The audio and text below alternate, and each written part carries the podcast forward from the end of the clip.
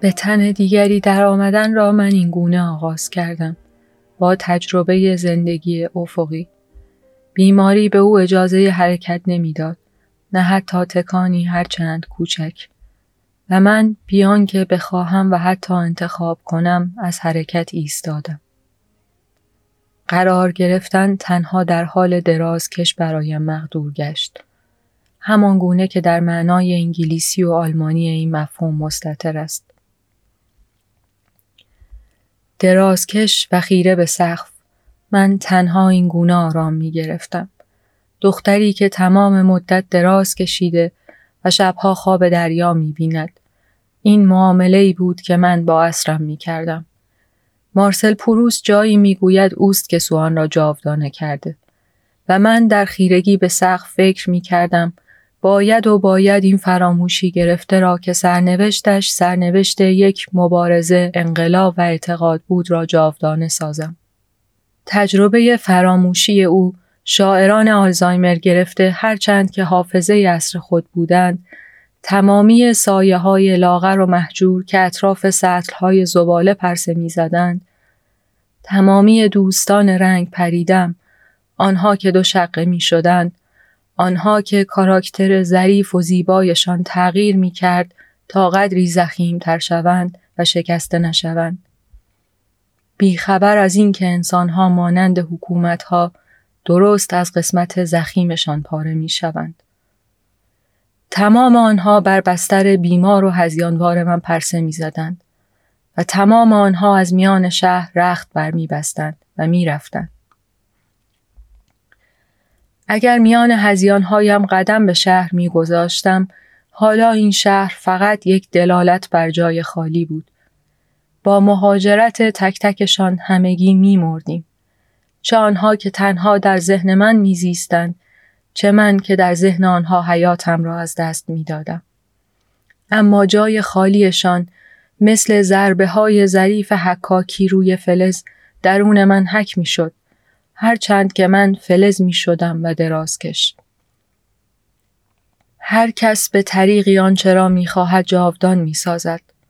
من با بدن درازکشم در حال فراموشی مطلق فقط گاهی در رویاهایم اگر تلاش می کردم بر سر زبال گردهای این سطل تاریخی تاج می گذاشتم و در چشمهای آرام و باوقارشان هرچند اندوه حقارت را می دیدم اما می‌دانستم در نمای بعدی با متانت پرس زدن میان آتاشخال ها را آغاز می کنند. مثل گلوله‌ای که به هنگام فرو رفتن فقط یک سر انگشت اثر می‌گذارد ولی در آن سو خندقی متلاشی از گوشت و عصب و استخوان می سازد. این است معامله ای که اصر ما با ما کرده. رضا براهنی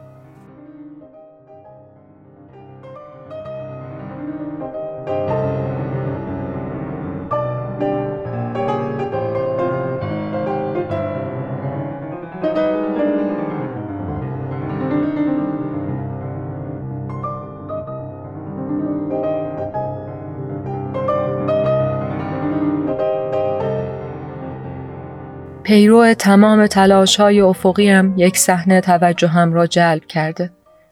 قهرمان به اتاقی با پوشش مخمل آبی پا می‌گذارد و مجسمه ای می بیند. مجسمه ای از دوران قرون وسطا. مادر که پسر مسل شدهش روی پایش دراز کش افتاده است. تناسبات انسانی مجسمه به قایت آری از زیبایی شناسی است. کمی زمخت، کمی نابجا، سر و دست و بدن تناسب ندارد. با این حال قهرمان از دیدن مجسمه جا می خورد و اسم هنرمند را از صاحبش جویا می شود.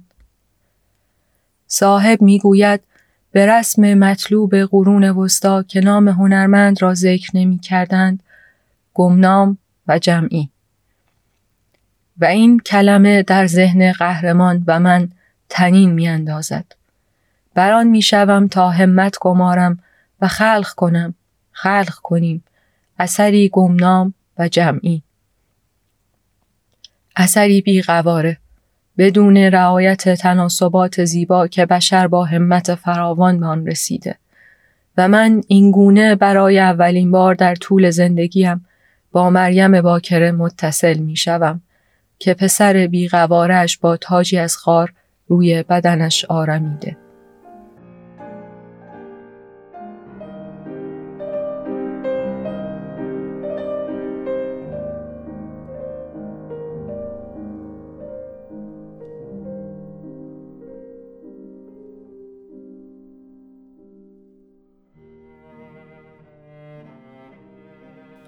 حالا که اون گوشه افتادی روی تخت کنار دیوار حالا که همیشه و همیشه تا جایی که حافظه دارم تو اونجا افتادی روی تخت شدی شبیه به یک کاغذ دیواری قشنگ.